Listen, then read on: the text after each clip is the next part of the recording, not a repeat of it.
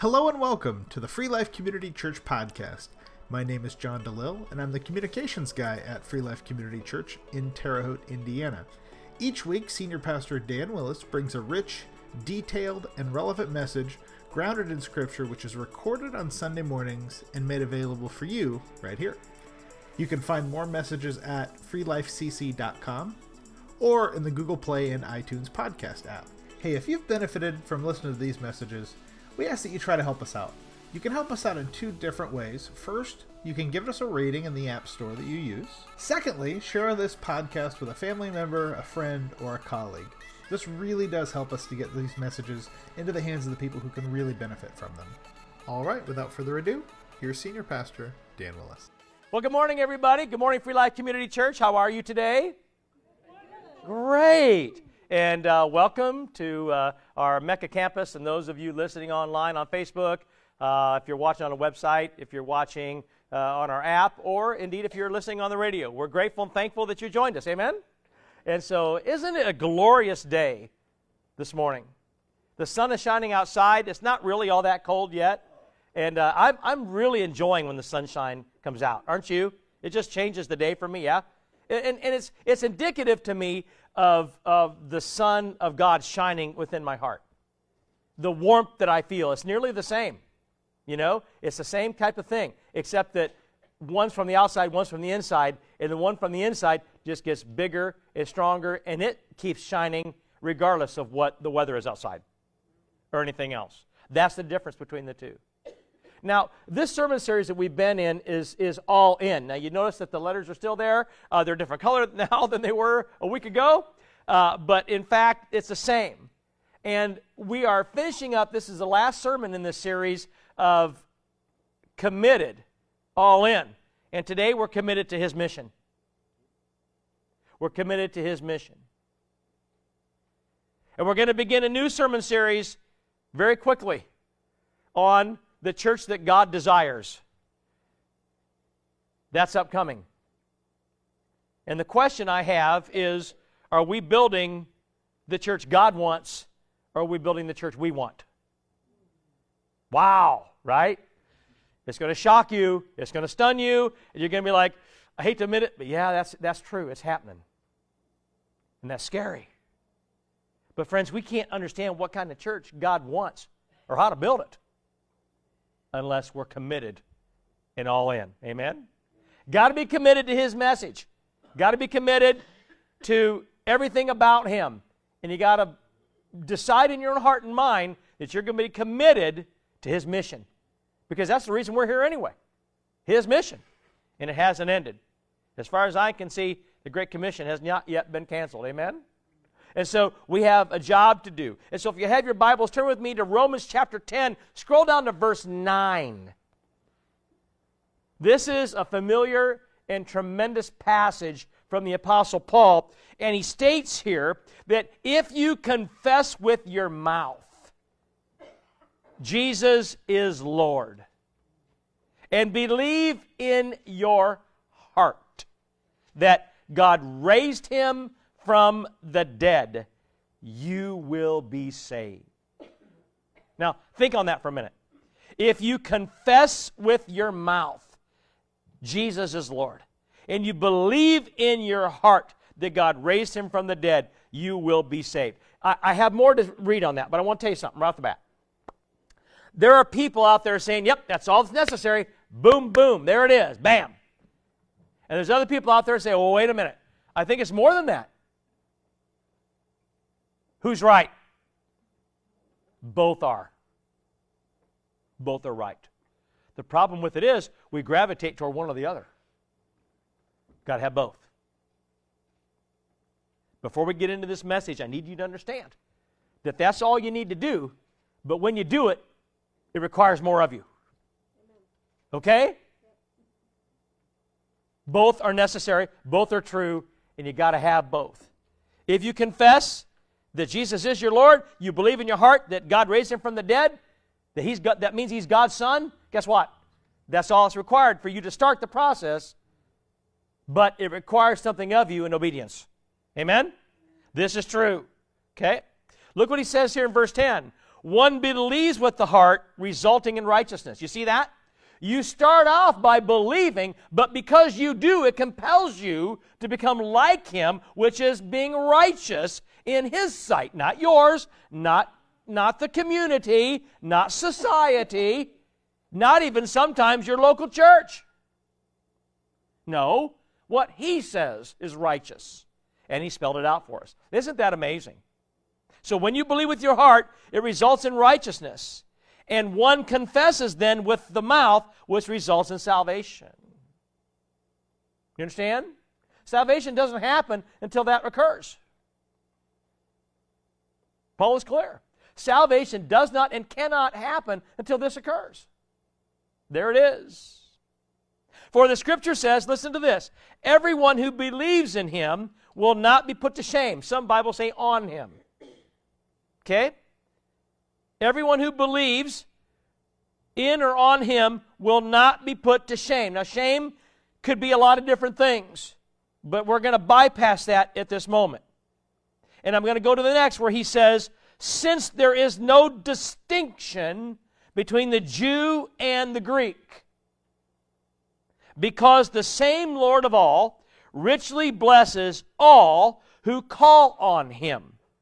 For everyone who calls on the name of the Lord, get this, will be saved. This is a stunning, stunning revelation from the Apostle Paul. And I have to dare say, if you understand what he's saying here, that could only have been revealed by the Holy Spirit. No way can he make these statements on his own or think it up. This is coming from Christ Himself.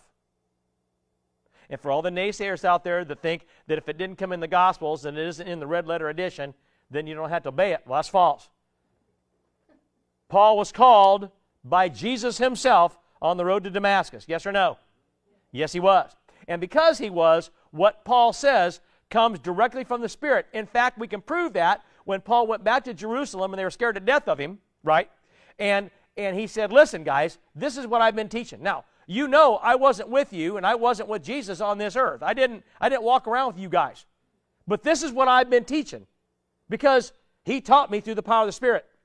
And they're like, That's exactly what we've been teaching. Yeah, because what the Spirit taught me and what Jesus taught you in the flesh is the same message.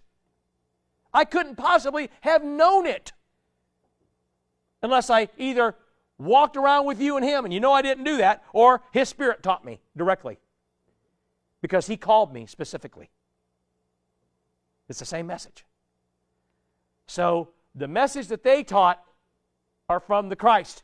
And the message Paul taught was also from the Christ. They're one and the same. And we'd better perk up and listen. Amen? That's a fact. So when we start talking about, well, you know, if Jesus, well, he did say it. Just use the Apostle Paul to voice it. So, as I begin to think about what Paul is saying here and the relevance behind what he has done here, uh, Doc Coker and I used to have uh, these, these, these, these deep conversations. Uh, and we would go to lunch on, on Mondays. And I, I miss those Mondays. Uh, I, I, I would admit that it, it, it's an hour or so a week that I gain back. But it's a lifetime of understanding that I lose. And so Doc and I would go, and a couple other pastors and friends would, would, would go with us. Uh, we usually always went to uh, uh, Pauline's. We call it Pauline's, but it's, uh, uh, what is it called? Uh, what is it? Royal Mandarin, yeah.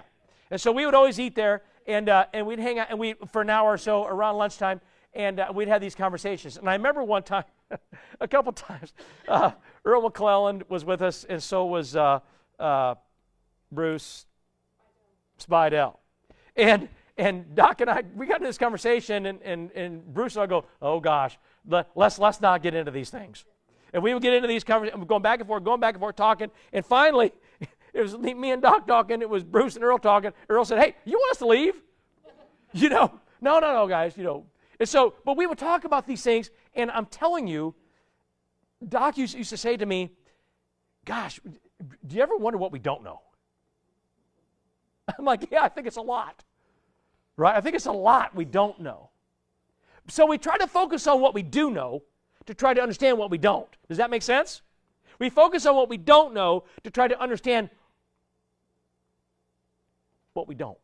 And so, as I begin to think about that, I started thinking about some things that are practical as it relates to this. And I got a question for you. Has anybody in here, online, at Mecca, wherever, anybody listening, have you ever thought, gosh, I'm working for free? Have you ever asked yourself, am I, am I working for free here? Isn't that a compelling question? Who, who in here thinks that they may have at one time worked for free? Who thinks you're working for free now? Be honest. You know, you have so many bills and you work all month, all these hours, you know, and, and, and, you, and you're dog tired, you're, you know you don't have any more time to pick another job or whatever, and you pay all the bills and you don't have any money left, you're like, I'm working for free. Have you ever felt like that? There's no end in sight, neither. I think I'm going to be working free for quite a while. Yeah? And you can't do anything for yourself or things that you'd like to do for the, those that you love or under your uh, commitment or, or whatever. And some people can't take vacations because of that. And if they do take vacation, they just stay at home and get the downtime. And then I've known some people that would work during their vacation to get two checks because of that week. Because they're allowed to do it. Some places allow that. And that's the only time that they're not working for free, they think, because they got a little extra that week. Now, you've heard people say that they're working for free and it gets old. How many of you think that working for free will eventually get old? Mm-hmm. Now, most of us don't mind working when we can enjoy the fruits of our labor.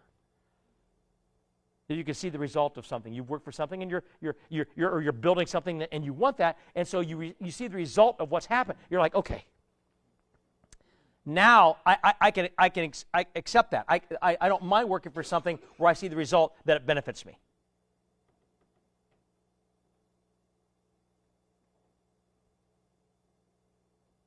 And even though we're responsible, you know, or usually responsible for getting ourselves into debt, it still hurts when we never seem to get ahead. Anybody been there before?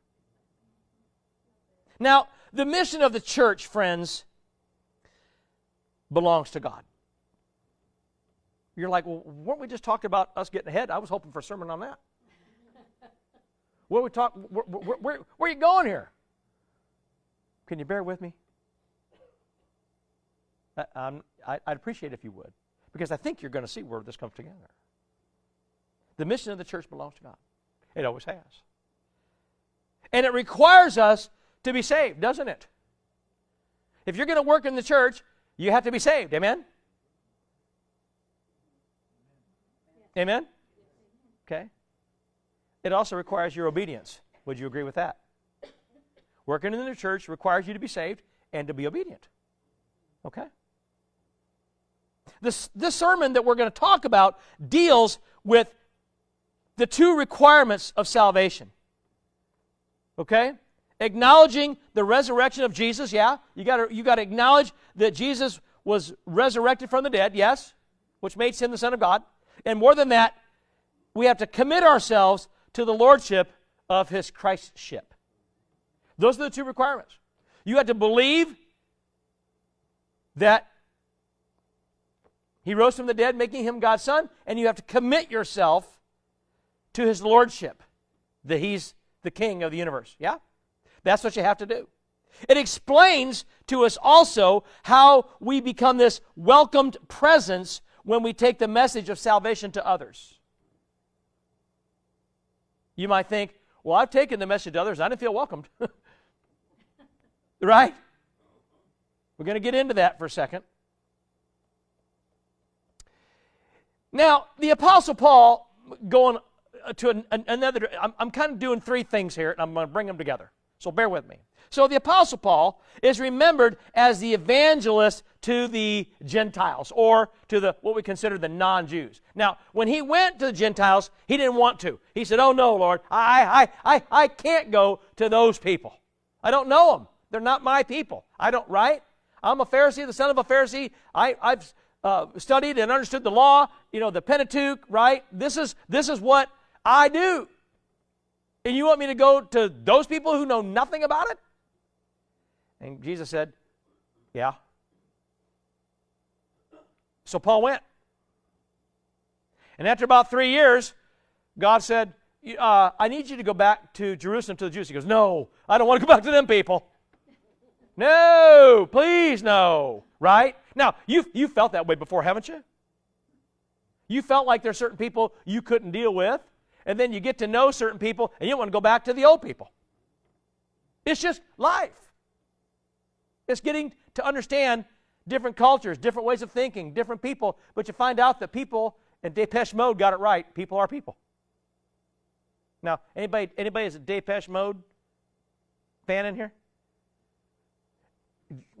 They're doing this. Well, I'm an 80s guy, and so Depeche Mode was one of my bands. People are people. And, and the song is, is, is, is, right. And in, in the message there, you find out that we're pretty much the same. And uh, years and years ago, there was uh, a, a, commercial that came out. It was on America, and they would have, it was, it was almost played almost every time after um, uh, baseball, hot dogs, apple pie, and Chevrolet. You remember that one? Yeah. And so this, this one come out, it was a 200 million people no two are quite the same. And yet we're all Americans. Basically, what they're saying. We're different, but we're the same. There's a lot more than 200 million people in the United States now. But you understand what I'm saying? Okay? So this is the point. People are people. We're different, and yet we're the same. You have to grasp that off the bat. We are the only creation made in the image of God. That makes us unique. We might not get along, but we're all made in the image of God. Amen? You got to gra- grasp that. You got, you got to get that. And God wants to save every last one of them. Amen?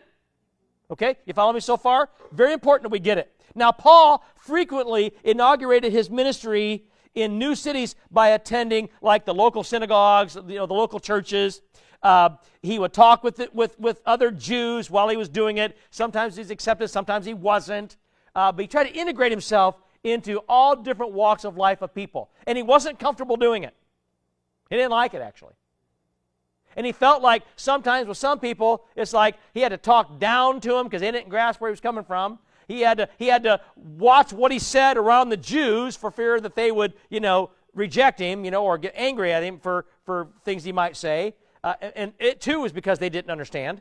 Uh, and, and, he, and certain classes of people he had to change a little bit because he knew they knew he was at, at one time you know this pharisee right uh, the, the, the sinners didn't like him around because he was a holy holy roller uh, and, and the people that were in the synagogues didn't much care for him because he was part of that, that new way that jesus stuff saw a movie a number of years ago, one of my favorite ever, Forrest Gump. And Lieutenant Dan says one time when they're ta- he goes, Jesus this and Jesus that. Almost with some disdain. Acknowledging that there's Jesus, but he's not going to really fix my problems. And Christians sometimes are put in this category that were Jesus freaks In fact, I think there's a band that came out with a song called Jesus Freak. And they acknowledge that they are. You see, friends, we're all from a different walk, we're all from different perspectives, we're all from different thought processes, but we're still all God's creation. You understand that? His highest creation, really. We're not there yet, but we're going to be. Amen? Okay? Made a little lower than the angels. But when we're given the new heavenly body that Jesus has we'll be God's highest creation. Do you understand that? Okay? So you're in process of becoming that. You're coming, you know, in, in uh, the Emmaus community, uh, the, the teenagers do chrysalis, and it's, they, they, they go from uh, a caterpillar to a butterfly. Yeah? That's what we're doing. That's what this is all based on. That's where we're going. And, and we're all still people. And Paul is working with all these people, and rather than worried about the walk of life that these people are in or who they are, whether they understand him or not, or whether he has something in common with them or not, he sees them as God does, as Christ does, and that's as God's creation who desperately needs to be saved to be with him in eternity. That's what Paul sees. And it changes him from the inside out when he does it. You understand? And that's exactly what should happen to you and me, yeah? It's exactly what we should be doing. Now, listen, I've stood in line at McDonald's. I've stood, you know, I've, I've been around people and I'm thinking, oh my gosh. Right? Who, who, who hasn't done that? Come on. Okay? And I'm thinking to some people, how do you survive out here? Right? I'm disappointed in people a lot. Are you? But I want to look at them, and God forgive me, I don't always. But I want to look at them in the manner way that Jesus does and realize what a great Christian they would be. That they need to be saved, that they're His creation, yeah? It doesn't matter how dumb they are, it doesn't matter how stupid they act, it doesn't matter the silly things that they do or don't do. It, it none of that matters because we're all created uniquely different. And yet, all of us are the same in that we all need Jesus Christ. Amen? You see, this is, this is what Paul saw, it's what I want to see. And so he eventually becomes this pioneer in ministry to the Gentiles. And, and he, he exhorts the church likewise to discard uh, all their old traditions and, and realize that the gospel is for everyone. And we have a hard time in the modern church discarding our old traditions. Don't we? We have a hard time discarding our old traditions. And yet we look at that Paul wanted them to and think, why didn't they? right? Yeah, we don't want to. And let's face it, every year we make new traditions. Did you know that? And they become old eventually. Have you noticed that? And no matter what you've created in your traditions, when newer generations want to change it, you don't you, you you're resistive. You don't want to. You, you, because you're, you're comfortable where you are, thank you very much. This is how I connect to Jesus, and that's how I'm going to continue to connect to Jesus, because there's just no other way. You see, right? And maybe I'm willing to admit that there is, but I'm just not going to do it. Yeah? Now, come on. So, so you can understand why certain people don't understand why we hang on to those things any more than, than those people could understand why they were hanging on to them and why Paul wanted them to change it. You know? They didn't understand why Paul wanted them to do that. So people are one and the same. You got to understand that. In this passage, he outlines the nature of the message of redemption. And then he talks about our responsibility to follow in his footsteps and to share it with others. And it doesn't matter whether we get along with them or not. It doesn't matter if we talk the same language as they do or not. It doesn't even matter, my friends, if we like them or not. You see? And this is a message nobody wants to hear because we want to take the gospel message to the, our friends and the people that understand us and the people we think will listen and the people we get along with or like us, blah, blah, blah, and yet we don't.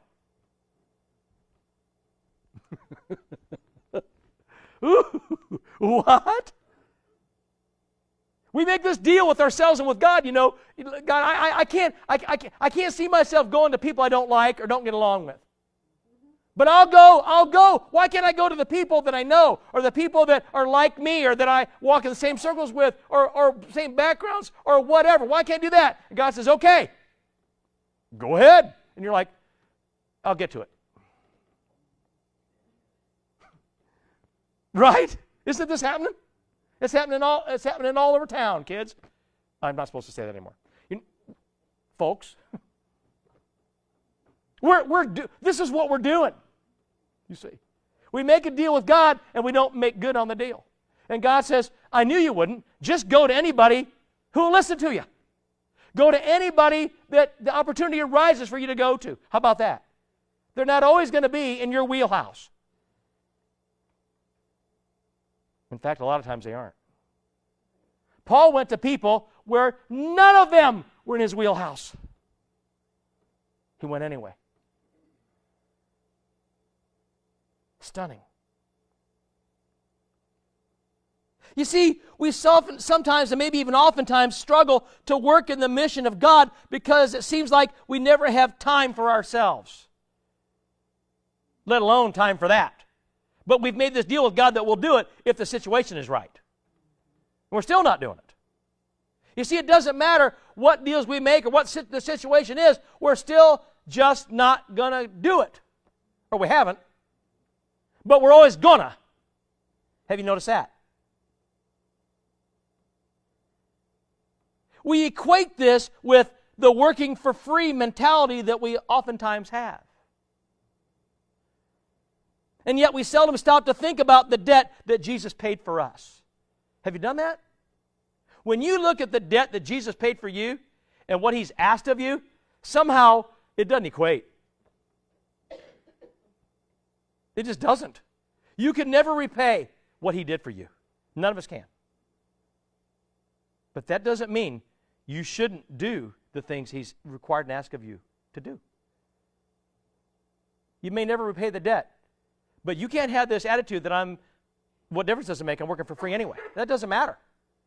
He's asked you to pour out all that you are, knowing that the people you're going to may never accept him. He did. Didn't he? Didn't he go to people that he knew probably would never accept him? Did he consider it working for free? Did he consider it a lost cause? Apparently not. He kept doing it. And then he went to the cross. For all of us, you know.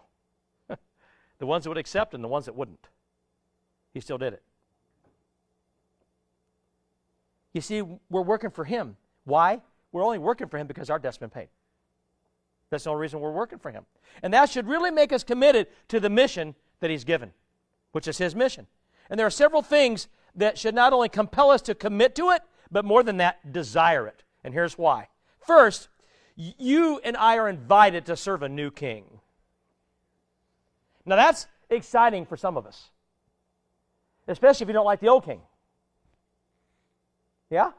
I mean, at every election, a presidential election, some people are excited and some people are disappointed. Yeah? Are you with me here? The word Lord means king, ruler, or sovereign. Put that in your head. That's what it means. And when we proclaim that Jesus is Lord, we're saying something. When you say that Jesus is my Lord, or He's the Lord of everything, you made an incredible statement when you just did it. You understand that? Now, the King James Bible uh, translates verse 9 that if you confess with thy mouth the Lord Jesus, now, something gets lost there. This is one of the few times that I really struggle with that translation. Because this translation doesn't make the declaration that the original Greek actually means. And some of the newer translations, okay, say something different. In fact, the King James here almost makes calling Jesus Lord optional. This is the problem because that isn't what was intended. Okay? So the newer translations rightly set the phrase aside in a quotation saying Jesus is Lord. You understand that? Jesus is Lord. In fact, this declaration was used in the early church as a public profession of faith. You, when you decided you wanted to become a disciple of Christ, you wanted to get saved, then you would stand up before the entire church and you, you would begin to speak about what he's done in your life, why you want to do it, and then you would say, Jesus is Lord or He is my Lord. And when you did it, people expected you to be different than you were before you said it. And they were going to hold you to it too. We don't hardly do that anymore. And I'm thinking maybe we should. If you're going to say that Jesus is Lord, that means He's the Lord of your life. Why doesn't it look like it then?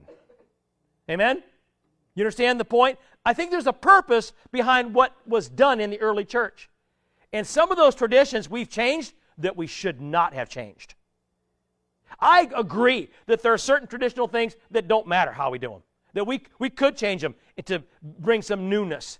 But there are certain things, friends, should never change. And that is professing that Jesus is Lord. And by saying it, you mean it, and it shows in your life. Shouldn't that be true? I'm, I'm not losing you, am I? Okay, very important. Now, when you said Jesus was Lord, this was problematic for two reasons. One, when you did it, the Romans referred to their ruler as Lord Caesar. You understand that? And when you said Jesus is my Lord, you made a commitment to something higher than Caesar, and that was a no no. That was a no no. That's why a lot of Romans struggled to say Jesus is Lord, because Caesar was. That happens in the Roman Catholic Church today a little bit. I'm not picking on them, I came from them. I'm just saying that that could be a problem. Because to me, when Roman Catholics say, well, the Pope gets the word from God, no, the word of God's right here. He gets it the same. He's to lead people in what the Word of God says. But he, anytime he gets a word that's different from this, we have a serious problem. Okay? You understand what I'm saying? No one is higher than another. Not in the kingdom of God, they're not. Now, we may call, be called and appointed into positions of authority, in, in positions of exposition. I get that. But even so, as pastor, I'm not higher than you. And the Pope isn't higher than me. It doesn't matter what church I serve. Amen? That's just the way it is. And that's what Paul was trying to say. And gosh, he was a Roman citizen. So you can understand what Paul did and what it meant when he got people to do it. Okay? So here's the deal, friends. when we put Jesus in the Lord position of our lives, Yep, I want you to follow me here. When you put Jesus as Lord in that position in your life, it immediately puts you in direct conflict too with Satan. Do you get this here? It puts you in direct conflict with Satan. This is an issue because not only does Satan wish us to serve him, he does so by prompting and convincing us to serve ourselves. So it doesn't look like we're serving him. You, you follow me here? He prompts you, convinces you to serve yourself, which is serving Him, but it doesn't look like it. But when Jesus is the Lord of your life, it puts you into direct conflict with Satan and oftentimes yourself. Somebody explain that to me. Where's Doc when you need him? Huh? Explain that to me. And yet here it is. And he and I talked about this again and again and again. And I said, How are we going to? He said, I don't know how we're going to do it. Well, wait a minute, you've been in ministry for like 90 years or something. He said, I, and, and I still don't know how to do it. Because people are, well, they're people. You understand? See, we're back to full circle here. People are people. And they're going to do what they're going to do. They're going to believe what they want to believe. Yeah? You know why. So, what do you do here? See, this is why complete surrender has to happen. This is why complete surrender has to happen. And if you've only half surrendered, you're not a Christian. You couldn't be. You couldn't possibly be a Christian if you if you partially surrendered. Amen? How many of you know that? Yeah, you, you, you, you, you couldn't do it. This is why it's so important because it will put you in direct conflict with yourself if you don't. You will never actually make Jesus Lord of your life if you don't fully surrender. And when you partially surrender, you're in direct conflict with yourself all the time. And tell me how that's working out. Not very well. Amen? Now, when you do that, you're only saying He is Lord of your life because he isn't. Now let's take a closer look. Paul insisted two things are necessary for salvation belief in the resurrection of Jesus and a commitment to him as Lord. We talked about that, yeah? In this way, a genuine commitment involves the heart as well as the mouth. Have you noticed that the heart and the mouth are sometimes different? Has anybody figured that out yet? That the heart and the mouth are sometimes different? Amen? Right? I mean, I, I had a blast putting this sermon together and then I was like, oh gosh, how am I going to do this? Huh? This is good stuff, but I don't want to, I don't want to preach it. Any, right? Because somebody's not going to agree with me here. Or they're going to see that it's true and like, oh. Yeah. But the fact is, a genuine commitment involves the heart as well as the mouth, and they have to be in sync. Have you ever watched a TV show or watched a musical and the picture shows one thing, but the words come out of the mouth or something else? Has anybody ever seen that before? Doesn't that just bust you up? You're like, you see them singing, but they're like, the words are behind or, or ahead or whatever. And you're, and you're like, and you're, trying, you're like, oh, and you got to stop. You can't, because you, your mind can't can't put it together that way. Yeah, we, we want it to be together. I've seen midi- uh, videos and movies where that happened, where the it's playing, but the words are lagging. Have you noticed that? You, you, you, you, can't, you can't, it drives you insane trying to do it. Yeah. Crazy. But it happens. And we see it. It's frustrating. And you've also heard people make statements, but you don't necessarily believe that they're being truthful or that they've actually believe and care about what they're saying. Have you ever done that? People are making these statements, but they don't seem to have much passion behind what they're saying. You're like, I hear you saying it, but uh, I don't know if you really believe it. Anybody? Kind of hard to put your faith and trust in that person, isn't it? Kind of hard to believe anything they say. Yeah. The same is true of salvation. This is why the heart and the mouth have to be together. Paul talks about heart, and he means the basis of your thoughts and your emotions. So if Jesus is really Lord, then he is ruler of your whole life. Amen? And he cannot be put in a closet or he can't be put on a shelf, only to be taken out or taken down when you need him. Okay? Or when you want people to see Him in your life. see, this, this message is so practical, we probably won't like it. You see? I didn't like it because it made me put things in perspective. I really don't care to do that sometimes, right?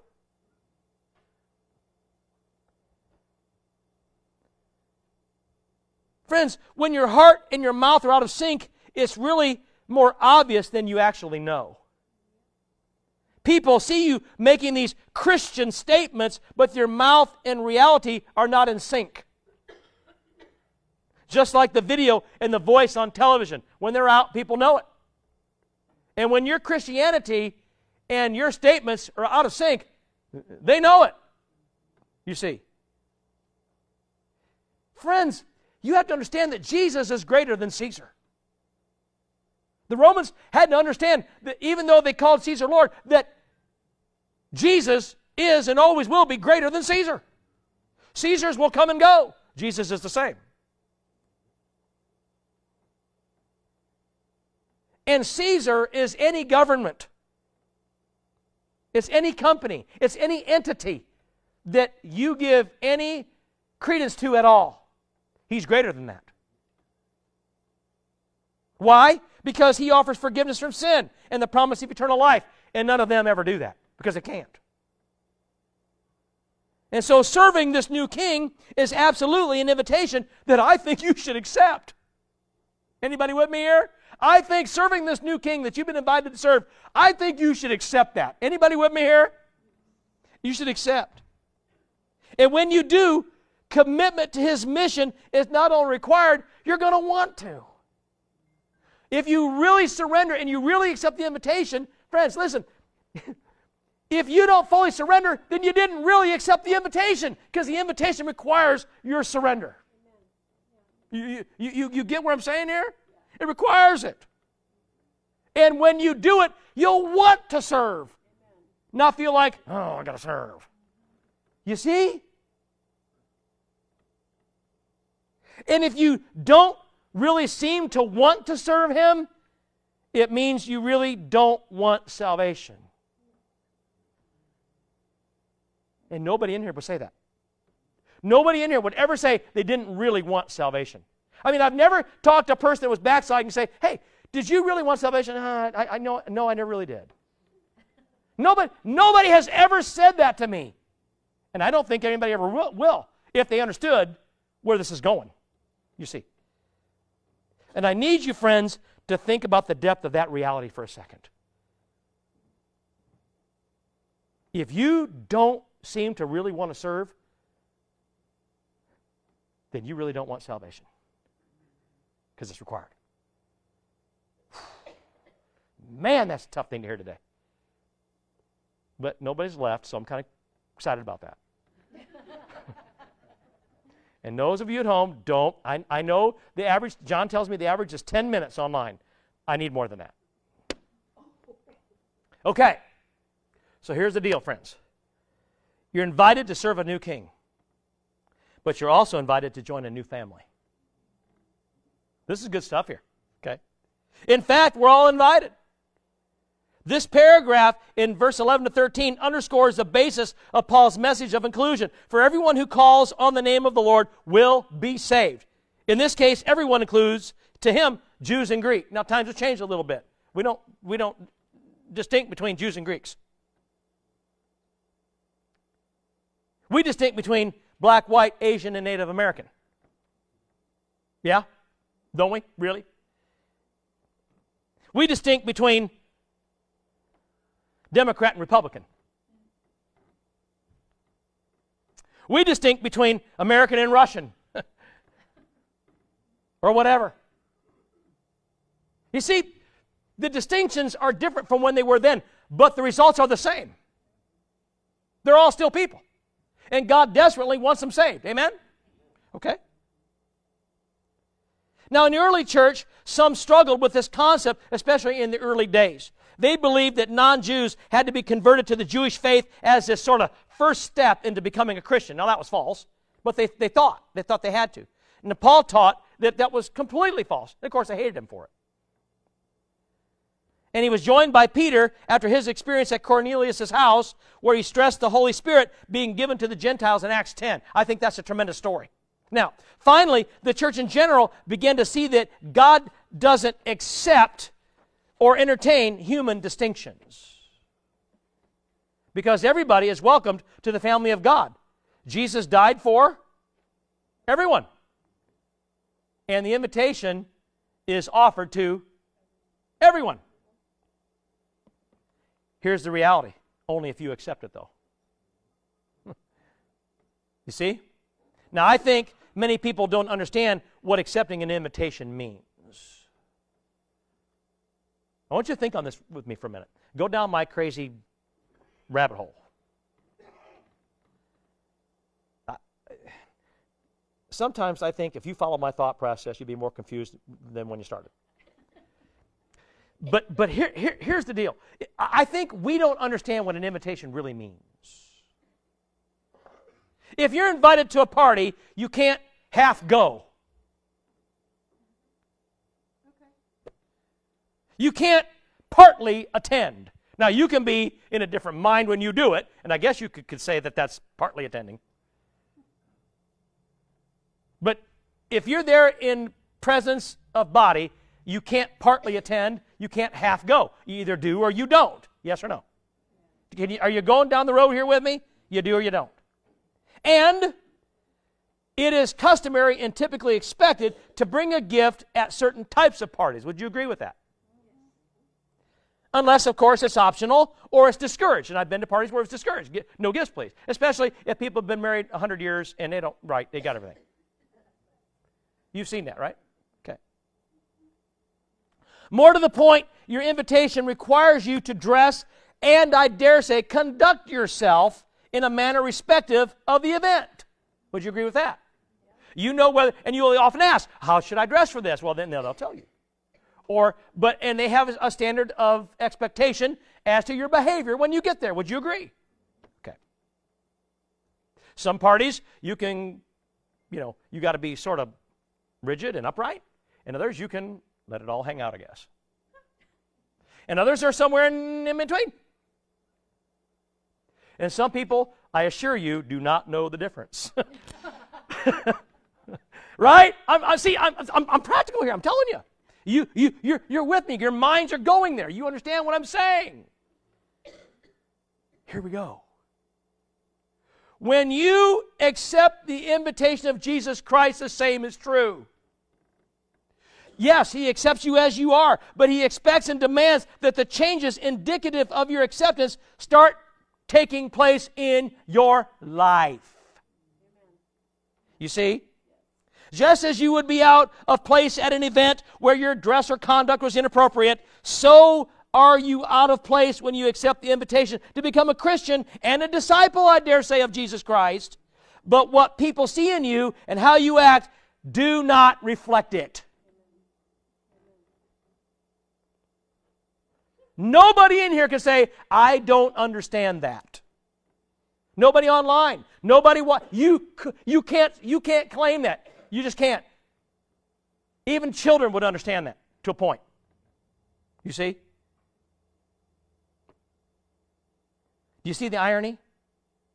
So when you don't, you can't you can understand why it's difficult to imagine you've actually accepted the invitation when you don't reflect it. People say, well, you can't judge me. I don't have to. You're judging yourself by your conduct. When you accept the invitation, it's all the way. You can't half accept. You can't half go. You can't half participate. It, it, it doesn't work.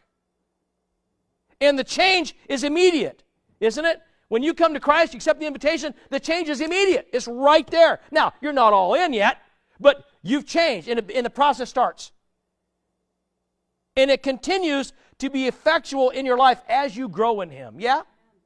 The more in Him you grow, and it's expected from that point, the changes are more evident. Yeah? Who knows the changes Christ has made in your life? There it is. Why? Because you accepted the invitation. Now, if the changes stop or they're not the right ones, then you didn't really accept, did you? You see? You can't sort of attend a party, and you can't sort of be a Christian either.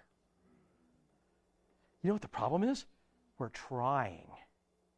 People are trying to do that. It, if you can't sort of attend a party, you can't sort of be a Christian. Either you go or you don't, or you are or you aren't. This, friends, is what Paul is trying to say. And again, only a few truly accept the invitation. See?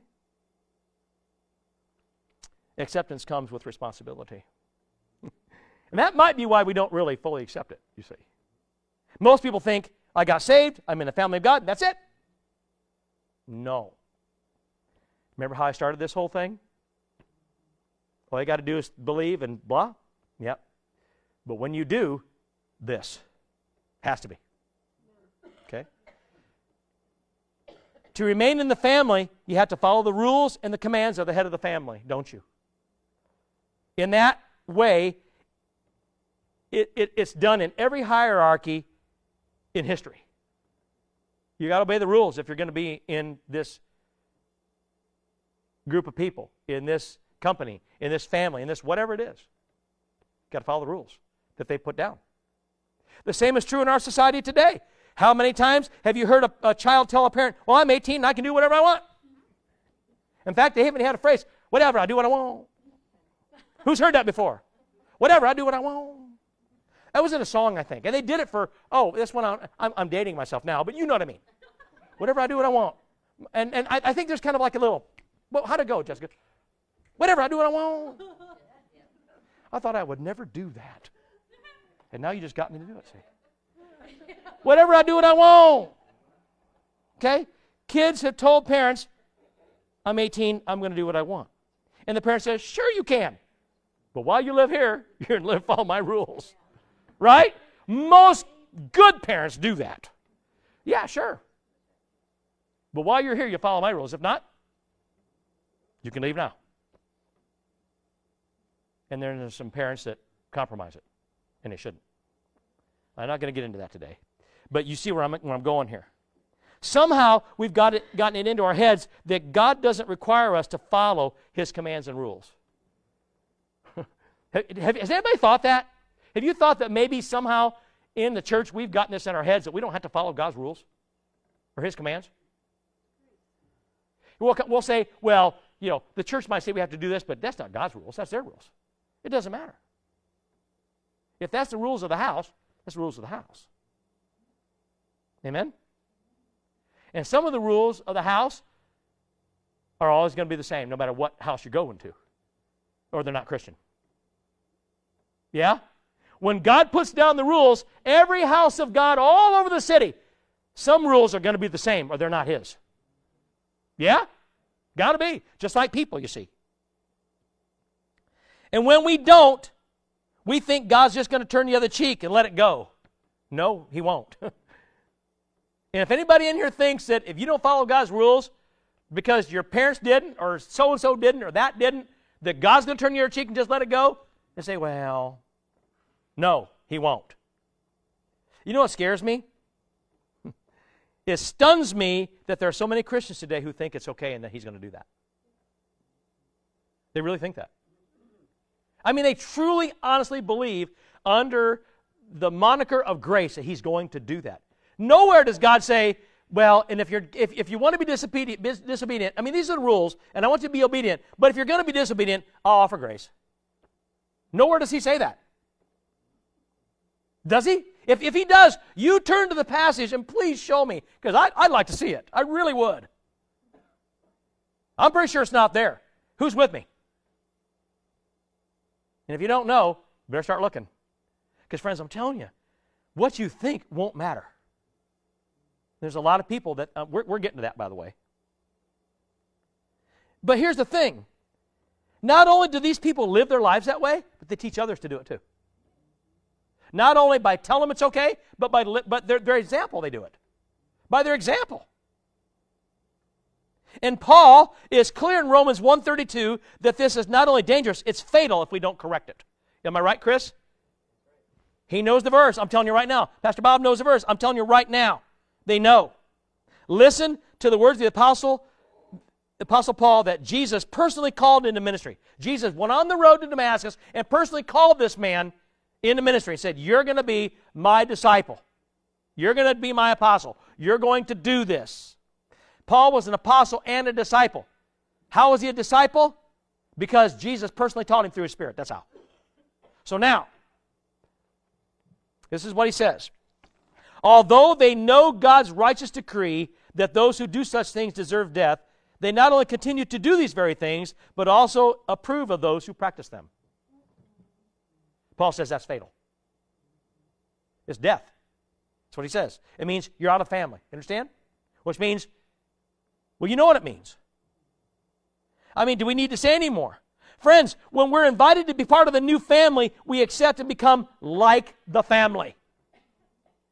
Okay? Become like the family. Does that make sense? It has to. When we aren't like the family, then we aren't really part of the family, are we? Which means we didn't really accept the invitation in the first place. Because when we do, it's immediate and it ought to remain permanent. You see, it really is that simple. We've muddied the waters, and they're not muddy. They're crystal clear to God and Paul. They're muddy here. And who do you think stirs up the water? Who's muddying the waters? Mm-hmm. Because he wants to. You're invited to join the family. Thirdly, we're invited to share the message. You get this? You're invited to share the message. Verses 14 to 17. Now, this invitation, friends, again, is not optional. It's like we're invited to serve a new king, we're invited to join a new family, we're like, we're all in. But now we're invited to share the message. Mm, not so sure. No, no, no. Paul says they're all one and the same. It's all on the same invitation. Either you do or you don't. Let me tell you why. Paul was faithful when he received the call in Damascus, wasn't he? He, uh, you remember, God told Ananias, the, the prophet that he, he, he led Paul to, and he says, This man is my chosen instrument to take my name to the Gentiles, to the kings, and to the Israelites as well. That's right out of Scripture. Acts 9.15 says it right there. This man is my chosen instrument to take the gospel to all people. All people, even the kings. Even the disciples didn't have that call, but Paul did. Okay? Now, Paul was sent to preach the message of the cross as well as the obedience to it, wasn't he? And was he obedient to do that? Yes. He said, As long as I have life and breath, I'll, I will do so. I only regret that I don't have more time to do it. That's what he said. He made it his life's mission because God made it his life's mission.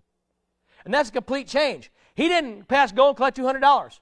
He didn't even go back to his house and take care of his affairs. He just went. I don't even know whatever became of Paul's stuff. He never went back to his house as far as I can find. And if he did, I don't know when it would have been. He was gone for years and years and years, and then he kept going back. He lived with other people the whole of his life. Not knowing where he's going to lay his head or not, but figured, God was going to take care of him. If he didn't, that's okay. A lot of it, uh, he, he was in prison, you know? Now, we might not think prison is too bad because you get three squares a day and a roof over your head. Not so for Paul. A little different for him. You see the difference here? And not only this, but Jesus told his disciples to do the exact same thing in the Great Commission. He told them to teach others to do it too. It was a command, it wasn't a suggestion. I think some Christians look at the Great Commission and think it's a great suggestion. No, it is not. And I didn't, I didn't make that up. I stole that from somebody. I think. You, right? Friends, when you accept the invitation of Jesus Christ, this is part of the requirement of accepting. Again, if you aren't sharing the message, then you clearly aren't being obedient. Is that not true? And, and it may be that you didn't really accept the invitation after all. Because it's on there, it's part of it. And in this case, you understand what it means. I think there are a lot of people today who are mistaken about their status in the family of God. I, I, I don't know it, but I'm pretty sure. I don't get to make that call, God does. But I know what I see. And I, I don't think I'm alone here. I think a lot of you know what I'm talking about. Okay? Again, while people are all different, there are certain things in their lives that they're Christians, they're going to be the same. Yeah? You follow me here? They got to be. Matthew 7 21 to 23 is captioned True and False Disciples. Listen to the words of Jesus. This is Jesus talking here. Not everyone who says to me, Lord, Lord, will enter the kingdom of heaven, but only the ones who do the will of my Father who is in heaven. Many will say to me on that day, Lord, Lord, did we not prophesy in your name, and in your name drive out demons, and in your name perform miracles? See, that's not the most important thing. Here's the most important thing pick the word up. Then I will tell them plainly, I never knew you. What's the most important word there? Plainly. Plainly is where you hang your hat here, kids. You, you, you have to hang your hat on plain. You have to look at plainly because when we do real, when you when you go to school to learn how to be a pastor and to learn Bible study, you learn how to tear apart the scripture and circle certain words that mean things. And and plainly is the word here. Jesus says, I will tell him plainly, I never knew you. Away from me, you evildoers. Okay? We look at, I never knew you, away from me, an evildoer. But plainly is the key. Let me paraphrase it for us using plainly. Many people will call Jesus Lord, and they think they are Christians, but not all of them are going to get to heaven. That's what he said in the first line. Did you grasp that? Only those who are completely surrendered and totally, totally obedient are going to get there. That's what he said. Many Christians are going to recount to Jesus all of the good things that they did, even Christian things that they did, because some of them cast out demons. That's kind of Christian. But he's going to tell them, here's plainly, straight up. tell them straight up. He uses the word plainly but it's straight up. In other words, there's not going to be an argument here. I'm not going to change my mind. I will not reconsider because I cannot. And you will not have any recourse, even though you know if you squawk hard enough on earth, you'll get recourse. Not here. No such thing. The answer is final Get away from me. You never really belonged to me anyway because you never really accepted the invitation. You tried to half go to the party. You can't. You are and always were self centered, not Christ centered. And in being self centered, you were really Satan centered, and you did his bidding, not mine. You did Christian things, but I didn't ask you to do those things outside of me. Whew. Painful, isn't it? Get away from me, and no, you can't return another time because hell is final. That's what Jesus said. Break it apart. Please break it apart. I implore you, I invite you, I admonish you, I beg of you. Tear it apart. Because that's what he said. Do you know how many so called Christians today simply don't believe that he said that? They don't believe, and if they, if they don't believe that's what it means. Friends, here's my statement to you accept your invitation for real. Accept it for real. One more thing the invitation for each of us might be different, but it's also the same. You follow me? Paul expressed in these verses the sending nature of the church. For it is the church that sends missionaries to other nations. Amen? Isn't it? But not all of us are called to go to other places. Amen? Nor are all of us called to preach the Word of God in a pastoral role in the pulpit. Is that also not true? Most of us are called to faithfully share the good news of salvation in our home communities with friends, family, workmates, and yes, even those we don't like very much. Christians who share the gospel have, according to the Bible, beautiful feet or a welcomed presence. The Bible uses both of those phrases. And many who hear the gospel message will express faith and come to Jesus Christ, according to verse 17, as Paul relates it. So, to sum this up, while not all of us are called to be missionaries who go to other countries, or not all of us are called to be pastors who preach every Sunday or perform other pastoral duties, get this A L L and capitals. All of us are in. And all of us, friends, are called and expected to share the message of Christ. All of us. Now, there are several ways to do it. And even though we might not necessarily be full time in a job of ministry, you understand? we are full time Christians. Or you're not all in. Or you're not in at all. You didn't accept your invitation. You didn't go to the party. You didn't go to the event.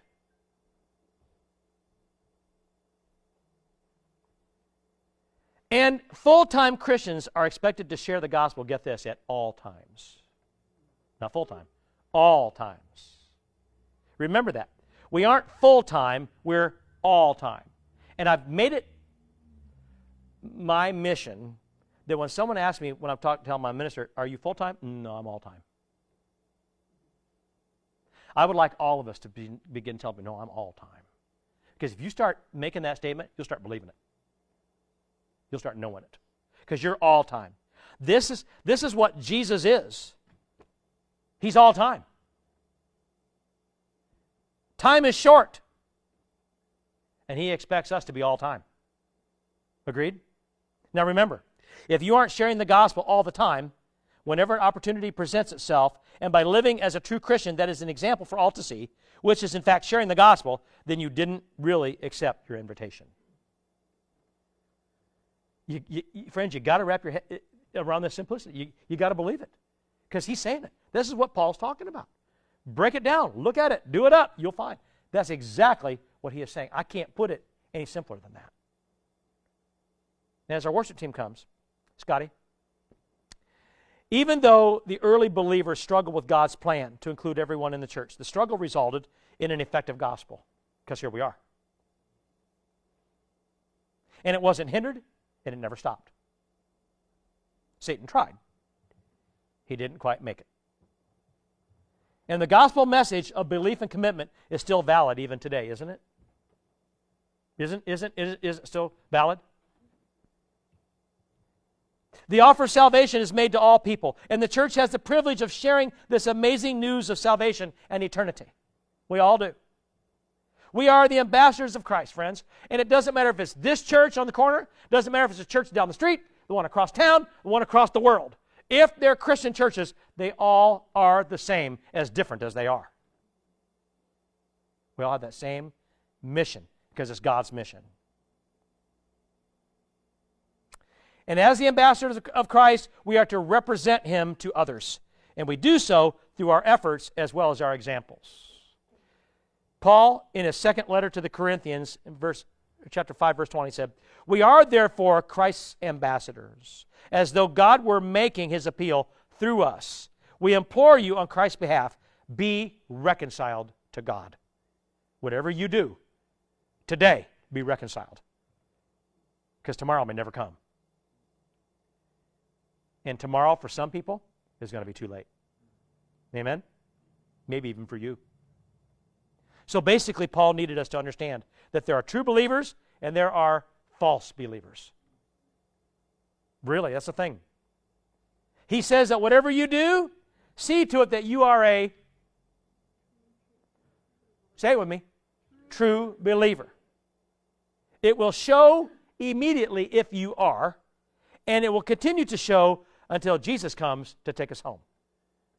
And that's how you know you accepted your invitation. Thanks for listening to the Free Life Community Church podcast. For more great biblically sound teaching, visit freelifecc.com.